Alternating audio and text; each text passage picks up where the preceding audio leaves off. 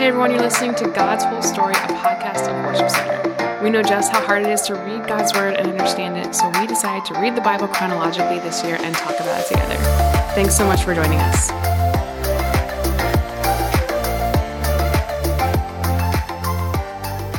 Hey everyone, it's Chelsea, and I'm here today with Ryan and Chris, and we are on the final day of God's Whole Story. Day 365. That's Yeah. crazy. Was this year a leap year? Are we right when we say that? Potentially 365.25. Um, I can't believe it. If you have stuck with us this whole time, Wow. congratulations. also, those of you that hear this eventually in like March, Yes. also congratulations. Also congratulations. Email us and tell us that you've done this, and we will send you something a gold star. because I'm impressed. But hey, we've we've got the whole way through scripture. the Yeah. whole thing. We really have done God's whole story. And you know what's awesome about God's whole story slash the Bible is how we end it because this last passage of scripture is some of the most encouraging things in scripture you could possibly read. Um, we have the New Jerusalem, we have final judgment um, of Satan, we have Jesus coming back, we have just all these things like that are just pockets of hope for us as believers believers all around the world, believers who would have read this in its actual historical context. Um, it's very cool. So, for the last time, what stuck out to you guys? Um, I well, see, here's the problem. I just want to jump ahead to the part that I want to talk about, but there's probably like other stuff to talk about. Um, well, that's not new. that's not new. You've heard this. I don't know, New Year's resolution. 330 times. Talking about things that other people Um, to talk about. okay, well, I- okay, so I could pick up from the beginning. Uh, Revelation 19. Again, I talked about this a couple days ago, but if you just look at the lines that make sense, um, it'll help you understand Revelation. Like it just helps you not to be afraid of it. So there is some there's some vision kind of prophecy stuff, but it's also interpreted like pretty clearly.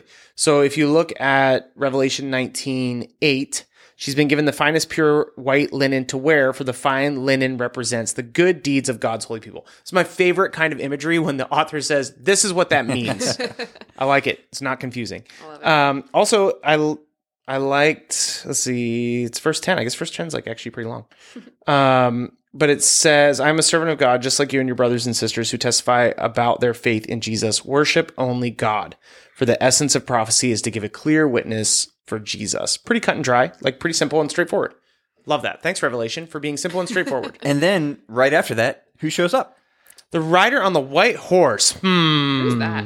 I mean, prophecy is supposed to give a clear witness of Jesus, and then we get a picture of Jesus. This is tattooed warfighting Jesus with his blood covered robe. Okay.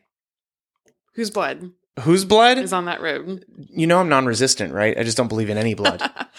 Like, I don't think this is. I well, Matt Chandler talks about this uh, in his sermon series on Revelation, but he talks about how this is not the blood of like all the people that Jesus judged. This is the blood of the Lamb who has saved us. Isn't that interesting? Don't read Revelation as like a comic book about how evil people are and what what's coming for them. That's not good. Yeah, I mean, the blood that we see on Jesus' robe is the blood that he shed for us. It's um it points to exactly who he is, the lamb who's the sacrifice and and we see him here. He's no longer crucified, he is risen and he is like very cool. He's got flames coming out of his eyes. Chelsea's not into baby Jesus. Chelsea's into flame eyes Jesus. Is that like a Ricky Bobby situation? No. oh man. We do see uh, that one of these battles happens again, though, that the, f- the false prophet and the beast are judged. And it's kind of like, oh man, it seems like it's going to be a long drawn out battle. And once again, kind of the anticlimactic, and the beast was captured, and the false prophet was thrown into the lake of fire. And there is this picture of then the this supper where the those that experience wrath are the main course. Gross. It why is why do you gross. describe it that way? That's a really weird way to say that. Ugh. but it's in parallel. It's just like the counterfeit. It's not the way it's supposed to be because we're right before. He's we not giving up. He's committed to this. to Jesus. That's okay.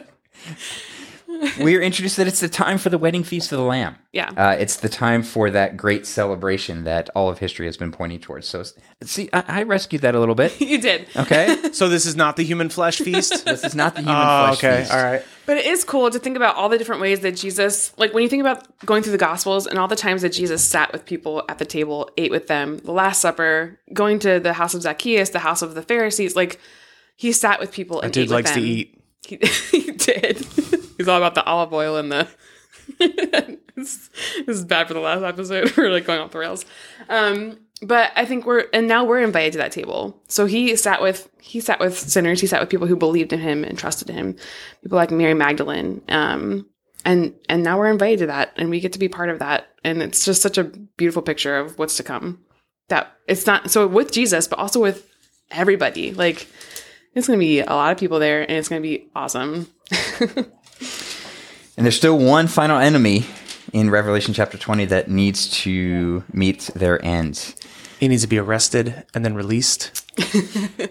There is a little period bit of of that kind of imagery, uh, but we definitely have uh, Satan meeting his end. Uh, that again, it seems like there might be this battle, but Satan uh, is thrown into the lake of fire, and there's so many echoes of like even Genesis chapter three in these passages that you know when Satan te- tempted Adam and Eve.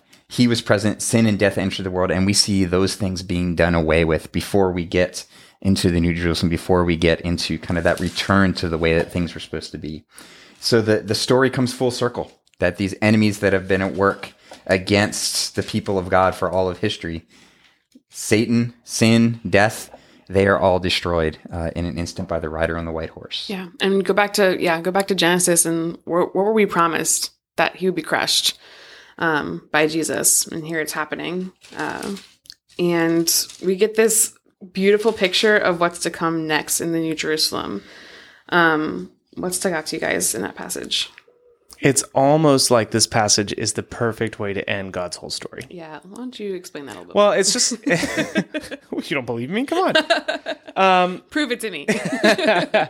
Uh, it's just interesting because I mean, for me, like obviously we've we've read beginning to end, and so I do have like I'm bringing that perspective to this. But um, Revelation 21 is like written almost to exactly mirror some of the stuff that we opened up in Genesis, and it it feels like we have done this whole year journey, and I love that you guys have committed to this journey.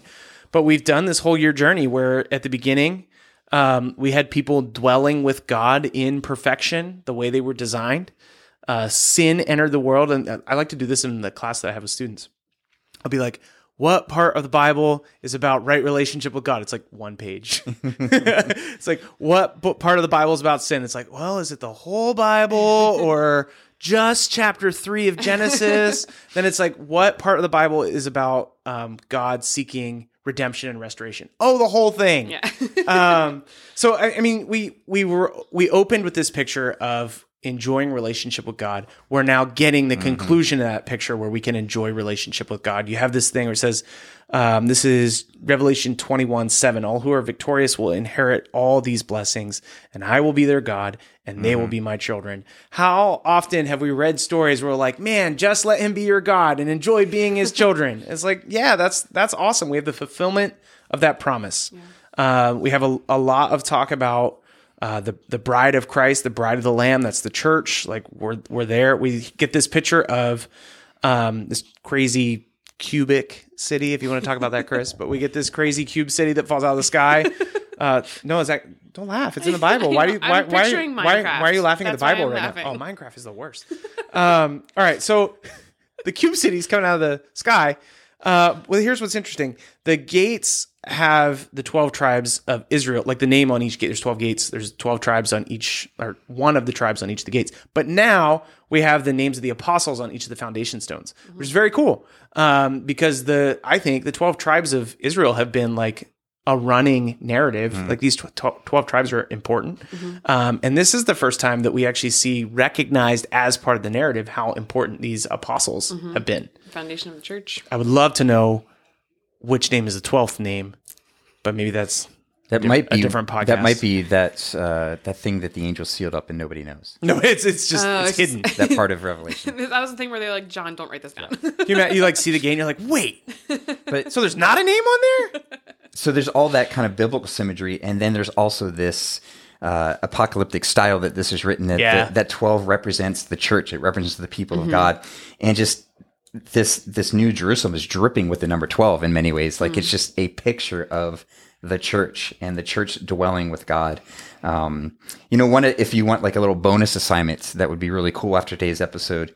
Uh, since we've just read Rome, uh, Revelations 21 and 22, go back and read Genesis 1 and 2. And there's so many Yeah. parallels. Yeah. Uh, it's just they they fit together. It's such perfect. You're going to see like oh the tree the tree of life is here and uh, different things like that. It's it's very intentionally showing that history is going back to where it was meant to be. Yeah. And when we think about, as we read through this whole story of God's whole story, and we look at the covenants and we look at the building of the temple and then the building of the temple again and the prophets and exile and all these different things.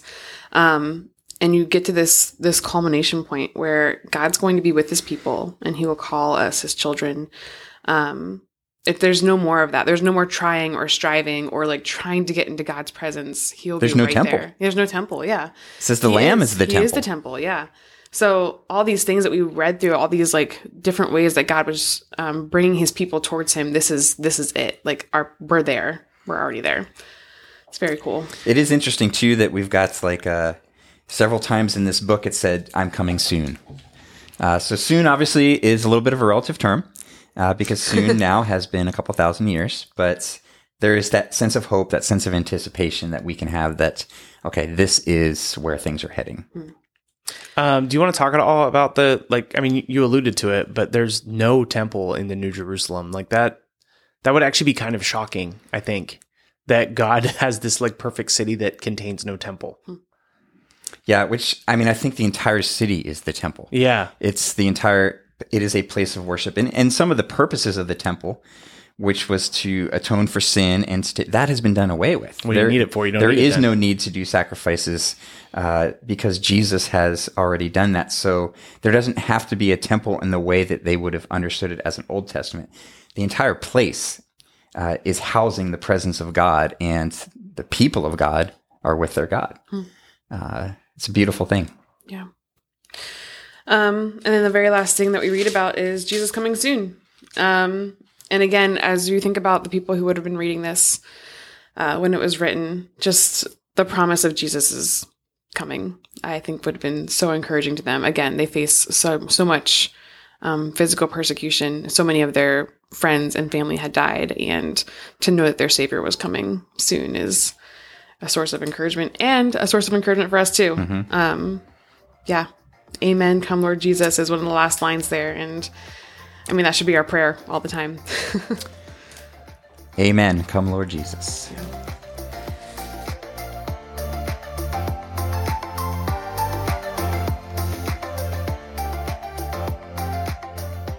Revelation chapter 19, starting verse 1. After this, I heard what sounded like a vast crowd in heaven shouting, Praise the Lord! Salvation and glory and power belong to our God. His judgments are true and just. He has punished the great prostitute who corrupted the earth with her immorality. He has avenged the murder of his servants. And again their voices rang out, Praise the Lord! The smoke from that city ascends forever and ever. Then the 24 elders and the four living beings fell down and worshiped God who was sitting on the throne. They cried out, Amen. Praise the Lord. And the throne, from the throne came a voice that said, Praise our God, all his servants, all who fear him, from the least to the greatest. And I heard again what sounded like the shout of a vast crowd, or the roar of mighty ocean waves, or the crash of loud thunder. Praise the Lord, for the Lord our God, the Almighty reigns. Let us be glad and rejoice.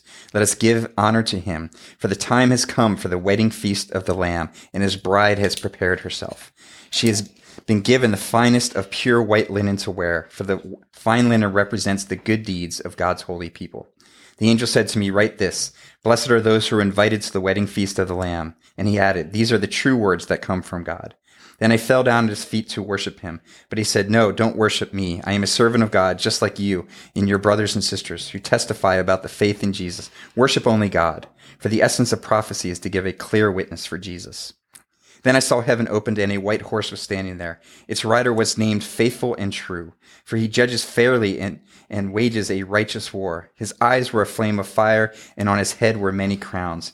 A name was written on him that, that no one understands except himself. He wore a robe dipped in blood, and his, and his title was the Word of God. The armies of heaven, dressed in the finest pure white linen, followed him on white horses. From his mouth came a sharp sword to strike down the nations. He will rule them with an iron rod. He will release the fierce wrath of God, the Almighty, like juice flowing from a winepress. On his robe at his thigh was written this title, King of all kings and Lord of all lords.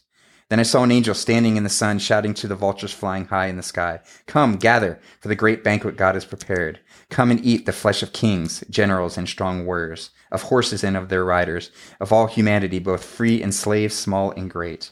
Then I saw the beast and the kings of the world and their armies gathered together to fight against the one sitting on the th- horse and his army. And the beast was captured, and with him the false prophet who did mighty miracles on behalf of the beast, miracles that deceived all who had accepted the mark of the beast and who worshipped his statue. Both the beast and the false prophet were thrown alive into the lake of burning sulfur. Their entire army was killed by the sharp sword that came from the mouth of the one riding on the white horse, and the vultures all gorged themselves on the dead bodies. Then I saw an angel coming down from heaven with a key to the bottomless pit and a heavy chain in his hand. He seized the dragon, that's old serpent, who is the devil, Satan, and bound him in chains for a thousand years. The angel threw him into the bottomless pit, which he then shut and locked so Satan could not deceive the nations any more until the thousand years were finished. Afterwards, he must be released for a little while. Then I saw the thrones, and the people sitting on them had been given the authority to judge. And I saw the souls of those who had been beheaded for their testimony about Jesus and for proclaiming the word of God.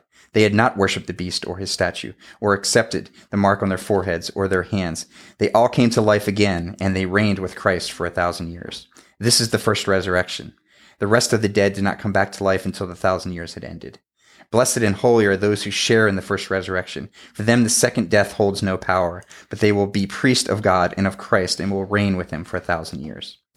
When the thousand years come to an end, Satan will be let out of his prison. He will go out to deceive the nations called Gog and Magog in every corner of the earth. He will gather them together for battle.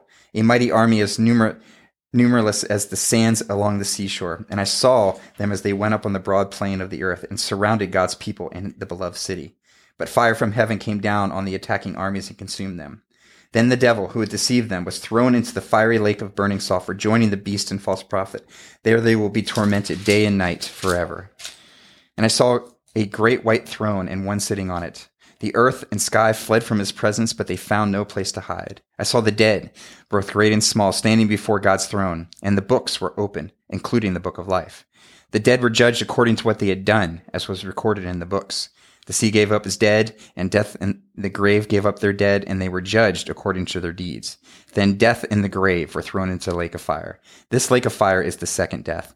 Anyone whose name was not found recorded in the book of life was thrown into the lake of fire. Then I saw a new heaven and a new earth, for the old heaven and the old earth had disappeared. And the sea was also gone. And I saw the holy city, the new Jerusalem, coming down from God out of heaven like a bride beautifully dressed for her husband. I heard a loud shout from the throne saying, Look, God's home is now among his people. He will live with them and they will be his people. God himself will be with them. He will wipe every tear from their eyes and there will be no more death or sorrow or crying or pain. All these things are gone forever. And the one sitting on the throne said, Look, I am making everything new. And then he said to me, Write this down, for what I tell you is trustworthy and true. And he also said, It is finished. I am the Alpha and the Omega, the beginning and the end. To all who are thirsty, I will give freely from the springs of the water of life. All who are victorious will inherit all these blessings, and I will be their God, and they will be my children. But cowards, unbelievers, the corrupt, murderers, the immoral, those who practice witchcraft, idol worshippers, and all liars, their fate is in the fiery lake of burning sulfur. This is the second death. Then one of the seven angels who held the seven bowls containing the seven last plagues came and said to me, Come with me, I will show you the bride, the wife of the Lamb. So he took me in the spirit to a great high mountain, and he showed me the holy city, Jerusalem, descending out of heaven from God. It shone with the glory of God and sparkled like a precious stone, like jasper, as clear as crystal. The city wall was broad and high, with twelve gates guarded by twelve angels, and the names of the twelve tribes of Israel written on the gates. There were three gates on each side east, north, south, and west. The wall of the city had 12 foundation stones, and on them were written the names of the 12 apostles of the Lamb. The angel who talked to me held his hand in a gold measuring stick to measure the city, its gates, and its wall. When he measured it, he found it was a square, as wide as it was long. In fact, its length and width and height were each 1,400 miles. Then he measured the walls and found them to be 216 feet thick, according to the human standard used by the angel. The wall was made of jasper, and the city was pure gold, as clear as glass. The wall of the city was built on a foundation stones inlaid with 12 precious stones. The first was jasper, the second sapphire, the third agate, the fourth emerald, the fifth onyx, the sixth carnelian, the seventh chrysolite, the eighth beryl, the ninth topaz, the tenth chrysoprase, the eleventh jacinth, the twelfth amethyst. The twelve gates were made of pearls, each gate from a single pearl, and the main street was pure gold as clear as glass. I saw no temple in the city, for the Lord God Almighty and the Lamb are its temple. And the city had no need of sun or moon, for the glory of God illuminated the city, and the Lamb is its light. The nations will walk in its light, and the kings of the world will enter the city in all their glory. Its gates will never be closed at the end of the day, because there is no night there, and all the nations will bring their glory and honor into the city. Nothing evil will be allowed to enter, nor anyone who practices shameful idolatry and dishonesty, but only those whose names are written in the Lamb's book of life. Then the angel showed me a river with the water of life, clear as crystal, flowing from the throne of God and of the Lamb. It flowed down the center of the main street. On each side of the river grew a tree of life, bearing twelve crops of fruit, with a fresh crop each month.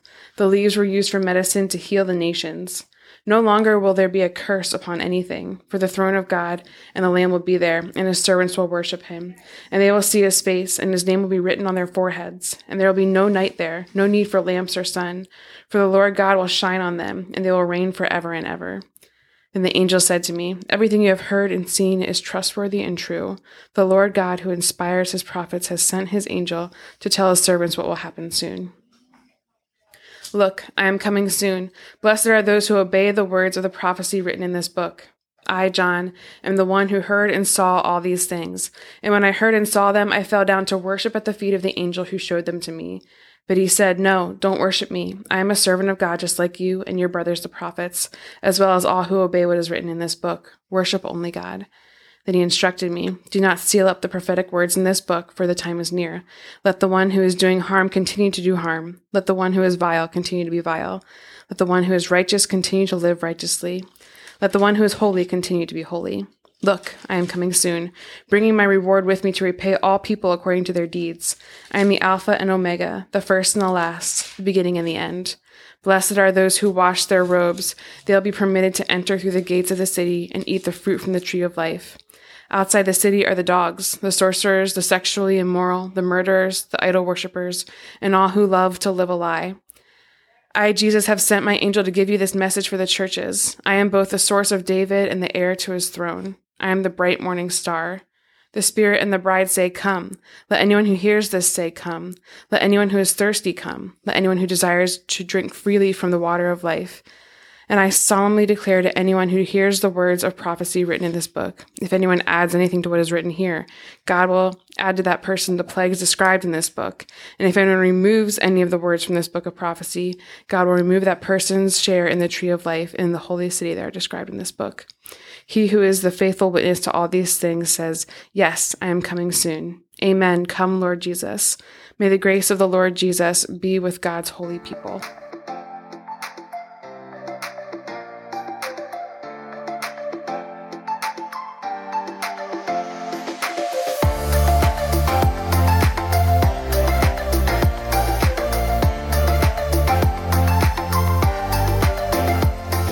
Hey guys, this is Ryan, and I hope you are getting a lot out of God's whole story. Uh, it means a lot to us, even as we are reading through God's Word every single day in the order that it happened.